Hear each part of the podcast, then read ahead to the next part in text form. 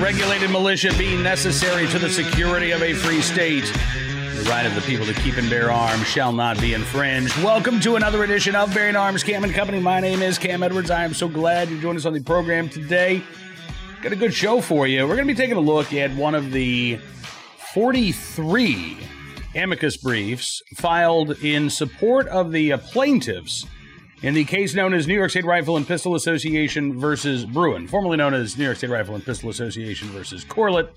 Uh, this is the case challenging New York's carry laws, the subjective may issue carry laws that require applicants to demonstrate some sort of special need uh, before they can receive permission from the government to exercise their right to bear arms. As I mentioned, the 43 amicus briefs that have been filed, I mean, that is a ton. Perhaps uh, this case is going to be uh, uh, the, the most briefed case in Supreme Court history.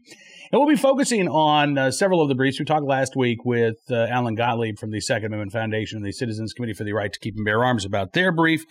But um, my friend Kurt Schlichter uh, alerted me to a brief over the weekend. He said, You got to take a look at this. And this is truly extraordinary. this brief filed by black attorneys of legal aid, the Bronx Defenders, Brooklyn Defender Services, as well as a number of public defender offices around the state of New York. Uh, and what these attorneys are arguing is that New York's carry laws are violating their clients' rights, and they lay out in great detail how individuals are being harmed by New York's gun licensing laws. Before they do, well, actually, let, let, let's take a look at their part of the summary of their argument. Uh, the uh, brief begins that the incorporated Second Amendment affords the people, quote, the right to keep and bear arms. Despite the clear text in this court's precedent, New York's licensing regime, writes these attorneys, does the opposite. It deprives everyone of that right, only returning it to those select few who manage to first secure a firearm license from the police. For everyone else, possession of a firearm is effectively a violent felony punishable by three and a half to 15 years in prison. New York's licensing requirements criminalize the exercise of the fundamental Second Amendment right with rare exceptions. The attorneys go on to say, as a result, each year, we represent hundreds of indigent people whom New York criminally charges for exercising the right to keep and bear arms. For our clients, New York's licensing regime renders the Second Amendment a legal fiction. Worse, virtually all our clients, whom New York prosecutes for exercising their Hispanic, uh, their Second Amendment right, are black or Hispanic. And that's no accident. New York enacted its firearm licensing requirements to criminalize gun ownership by racial and ethnic minorities. That remains the effect of its enforcement by police and prosecutors today. The effects, they say, are brutal. New York police have stopped, questioned, and frisked our clients on the streets. They've invaded our clients' homes with guns drawn, terrifying them, their families, and their children. They have forcibly removed our clients from their homes and communities and abandoned them in dirty and violent jails and prisons for days, weeks, months, and years. They've deprived our clients of their jobs, children, livelihood, and ability to live in this country. And they've branded our clients as criminals and violent felons for life. They've done all this only because our clients exercised a constitutional right. Again, this is strong stuff. The um, brief by these public defenders uh, also draws on the history uh, of gun control in New York State, which goes back more than 100 years. Uh, as these uh, attorneys write, New York's firearm licensing requirement originated with the 1911 Sullivan Law. That law made it unlawful to possess any firearm anywhere without a license and gave local police broad discretion to decide who could obtain one. The bill was one of the, quote, early Northern controls that was passed in response to post Reconstruction concerns about organized labor, the huge number of immigrants, and race riots in which some blacks defended themselves with firearms, quoting uh, Dave Kopel. It also responded to years of hysteria over violence that the media and the establishment attributed to racial and ethnic minorities, particularly black people and Italian immigrants. In a 1909 New York Times interview, Police Chief Douglas McKay, who was overseeing the working class men brought up from the New York City, uh, brought up from New York City to build the Catskill Aqueduct, summarized the views of law enforcement at the time. Quote, Another thing that we considered essential to the safety of the upstate residents is to prevent the workmen from carrying concealed weapons. That's right. We got to stop the average person. Uh, the chief went on to say this is a strong habit with both Negroes and Italians. The uh, attorneys write throughout the 20th century, racial fear continued to drive New York's firearm regulation scheme, which consciously excluded people of color in continued violation of the 14th Amendment. This was particularly glaring, they write, in the wake of movements calling for racial equality and black liberation in the 1960s, when New York concurrently implemented increasingly restrictive firearm policies. During the summer of 1967, major firearm retailers such as Sears suspended the sale of firearms, quote, in racially troubled neighborhoods, a policy that then New York City Mayor John Lindsay attempted to codify into law. 1970s, New York officials focused on the proliferation of Saturday night specials, those uh, cheap handguns that were associated with black communities. The term itself has racist origins. It evolved from the racist phrase, uh, inward town Saturday night. Meanwhile, the attorneys write, police officers were secretly accepting bribes from prominent business people to help them secure firearms permits. They cite a story from 1975, but that has continued on. In fact, it was just a couple of years ago that the New York City Licensing Department, the NYPD's licensing bureau, was enmeshed in a similar scandal over pay to play. And then these attorneys focus on the some of their clients. So they take this out of the history lesson and they bring it right to current events.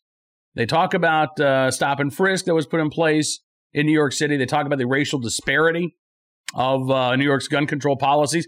For instance, in 2020, they say, while black people made up 18% of New York's population, they accounted for 78% of the state's felony gun possession cases. Non Latino white people, who make up about 70% of New York's population, accounted for only 7% of such prosecutions. Black defendants also more likely to have monetary bail set as opposed to release on their own recognizance. They write when looking at, uh, at only New York penal law, which alleges only possession of a loaded firearm, 80% of people in New York who are arraigned are black, while 5% are non Hispanic white. According to NYPD arrest data in 2020, 96% of arrests for gun possession in New York City were black or Latinos. And this percentage, they say, has been above 90% for more than 13 consecutive years. That's you know, again, those numbers are staggering. But we know that the racist roots of gun control linger on today. And that's clearly evident with the uh, uh, statistics brought by these uh, public defenders. They mention several cases that they have dealt with specifically, starting with the case of a woman named Jasmine Phillips, who's from Texas, who lawfully possessed a firearm in the state of Texas, but was arrested for unlicensed possession of a firearm while she was visiting family in New York. Jasmine Phillips is a combat decorated military veteran, served in Iraq, never been convicted of a crime. Uh, after she and her husband separated, her husband moved to New York and have their kids spend some time with their dad, Miss Phillips, and her children drove to New York City. Miss Phillips had her firearm with her. The attorney's right when Miss Phillips was parked in her car in New York, police officers surrounded the vehicle. One officer knocked on the passenger side window, another opened the driver's side door, put her in a chokehold, dragged her out of the car, threw her on the pavement, flipped her over, and handcuffed her. She heard officers search the car and find her pistol. The prosecution later justified these acts because of a tip. She said the arrest was traumatizing. Being separated from my two baby boys who were three and four years old broke my heart. After she was arrested, she was held at the precinct and then the courthouse without food, water, a phone call, or even access to a bathroom.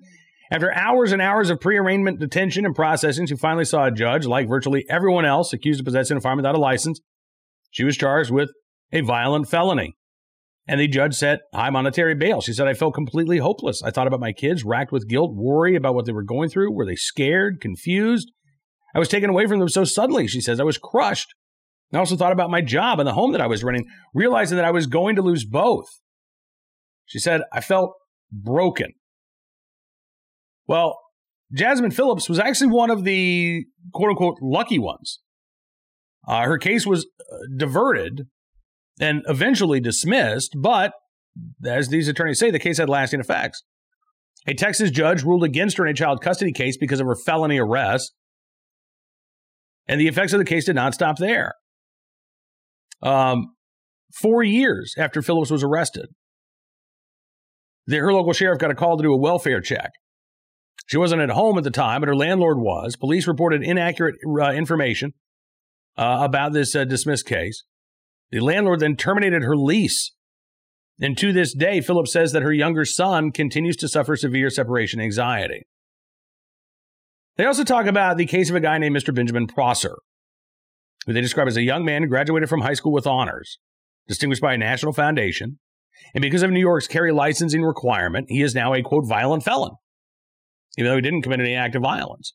The only crime that he was accused of was simply carrying a firearm without a license. As the attorneys write at the police precinct after his arrest, Mr. Prosser confessed to possessing the gun for self defense. He'd repeatedly been the victim of violent stranger assaults and robberies on the street. When he started a job that required that he travel two hours for work every day, he decided to carry a firearm. He didn't possess it with any intent to engage in violence, but his experiences taught him that he needed a weapon to be safe. And by the way, he wasn't going to get a license. Even if he had the money, the hundreds of dollars, non refundable, to apply for a license, he wasn't going to get one.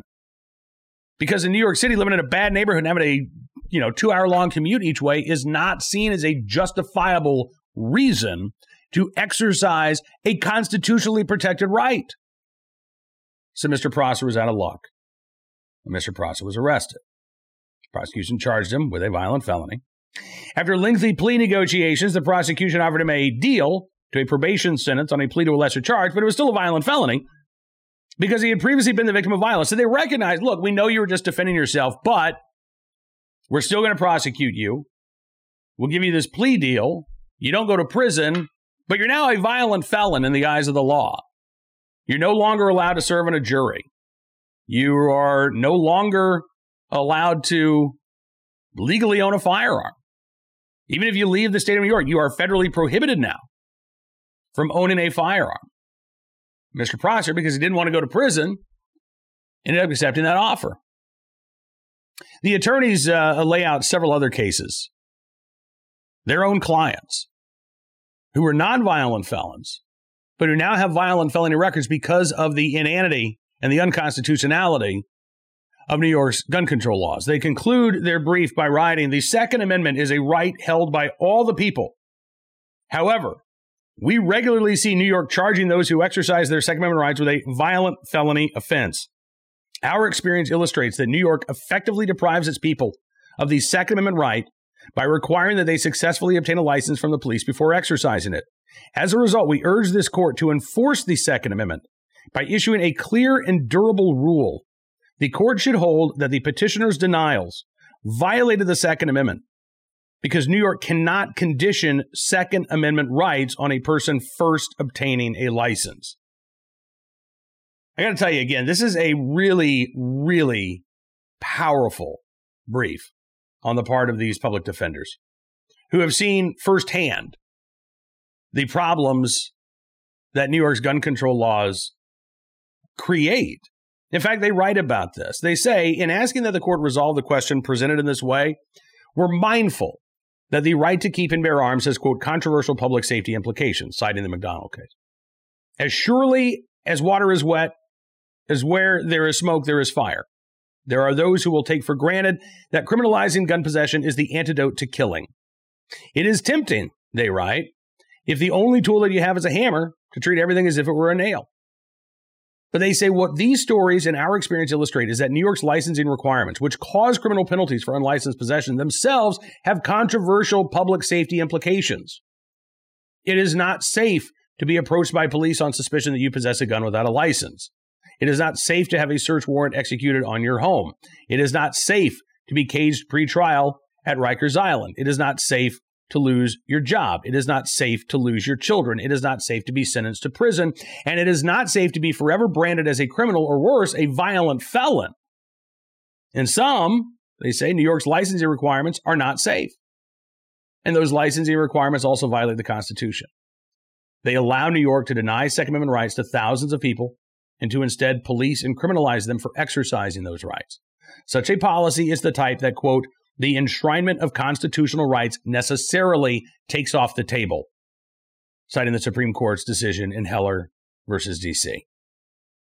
The attorneys say the court must not stand idly by while New York denies its people the right to keep and bear arms, quote, particularly when their very lives may depend on it. It must create a rule that will, in fact, protect the Second Amendment rights of all the people. Achieving that goal requires that the court answer the question presented by holding for the petitioners and reasoning that New York's licensing regime violates the right to keep and bear arms. I, I, I wish I could give that a standing ovation. I mean, honestly, that was an incredible brief. It hits New York directly. It is not, again, about hypothetical situations. There are real people who have been sentenced to prison for exercising their right to bear arms, for doing something that is not a crime in most states, but is considered a violent felony in New York. Simply possessing a firearm without a license that the average person cannot obtain. And they're violent felons for the rest of their life because of it. That is the very definition of an injustice. And I got to tell you, this this brief, uh, again by uh, let me give you the full name here. The brief of the Black Attorneys of Legal Aid, the Bronx Defenders, Brooklyn Defender Services et al. Uh, and again, part of that et al. are a number of public defender offices around the state of New York as well. Let me see if I can. Uh, let's see. The Franklin County Public Defender, the Monroe County Public Defender, the St. Lawrence uh, St. Lawrence Public Defender's Office, uh, the Oneida County Public Defender's Office, the Ontario County Public Defender's Office, uh, also the Ontario County Office of the Conflict Defender, the uh, Wayne County Public Defender. I mean, again, th- these are the the attorneys who deal firsthand uh, with New York's screwy gun control laws. So to have them speak out and say, "Listen, our clients' rights are being violated here," and they're not being violated on a you know case by case basis. They're being violated every day because New York's laws are unconstitutional.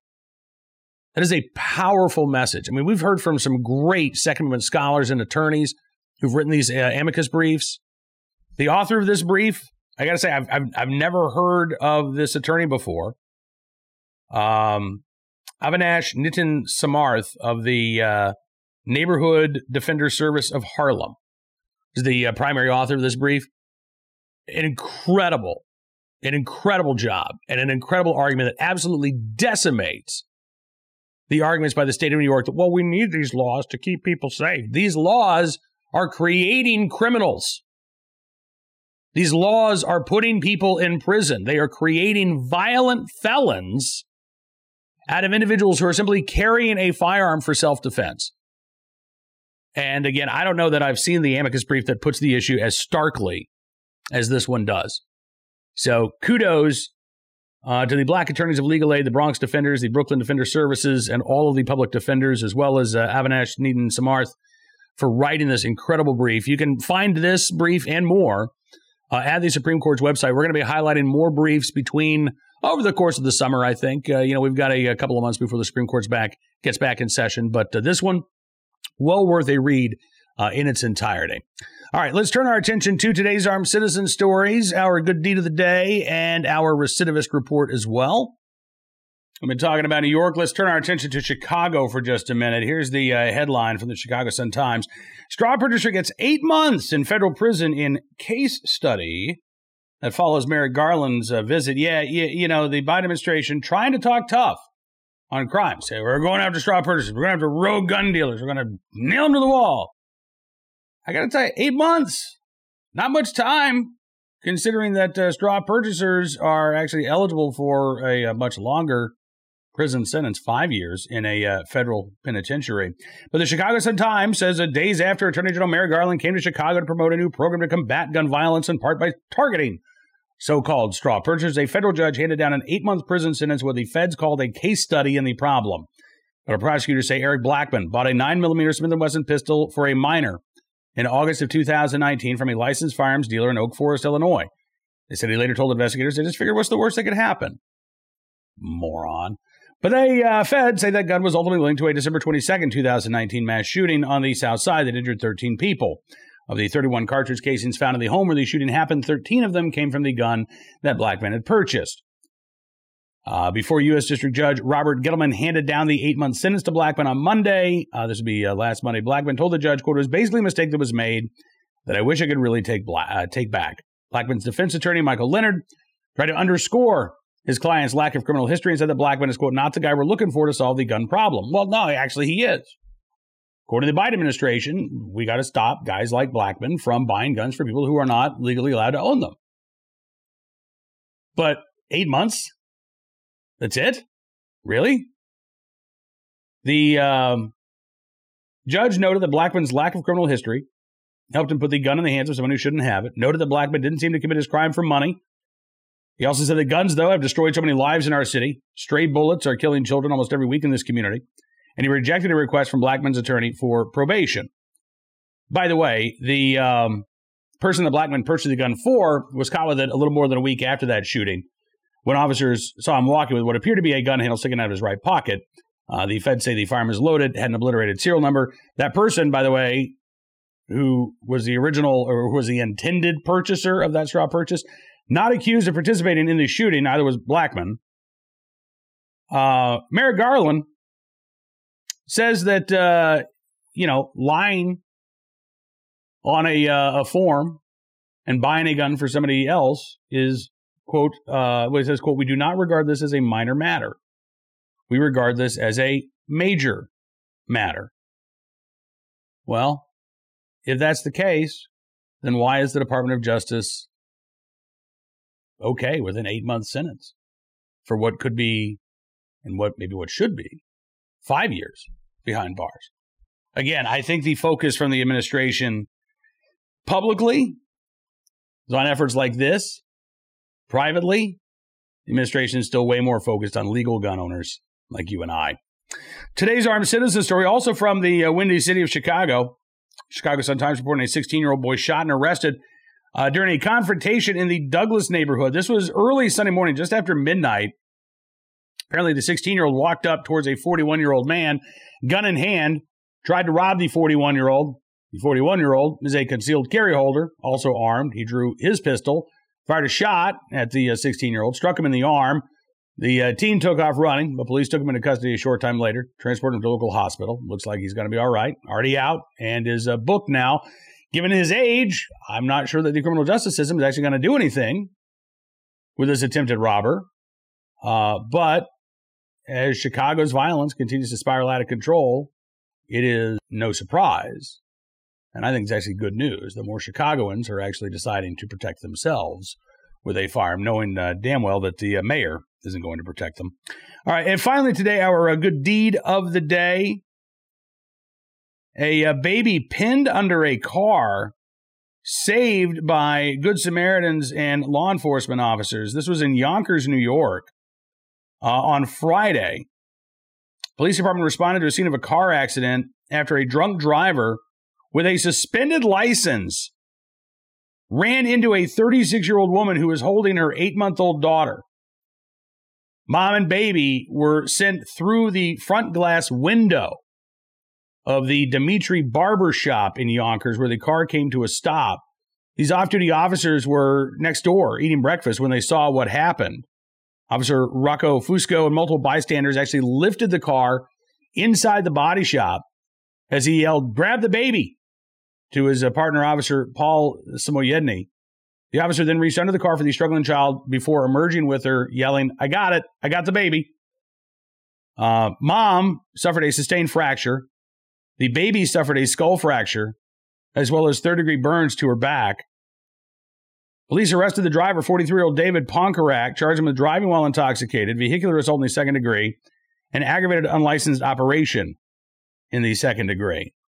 Hopefully, mom and baby are going to recover uh, and they've got the opportunity to do so thanks to the uh, quick thinking and the fast actions of Officer Rocco Fusco, uh, Paul Samoyedi, and uh, passerby who saw what was happening.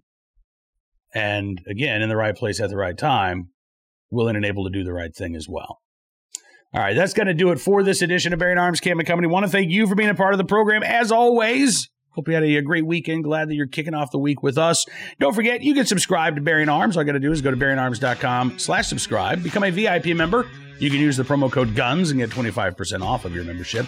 That's going to give you exclusive analysis, commentary, and more, but you're also going to be supporting work like this each and every day. And we certainly do appreciate all of your support. We'll be back tomorrow with more of the latest Second Amendment news and information. In fact, we've got a, uh, a good friend of the show coming on, Rick Ector. He's got a big project up in Detroit. We're going to talk about it. Until then, be well, be safe, and be free.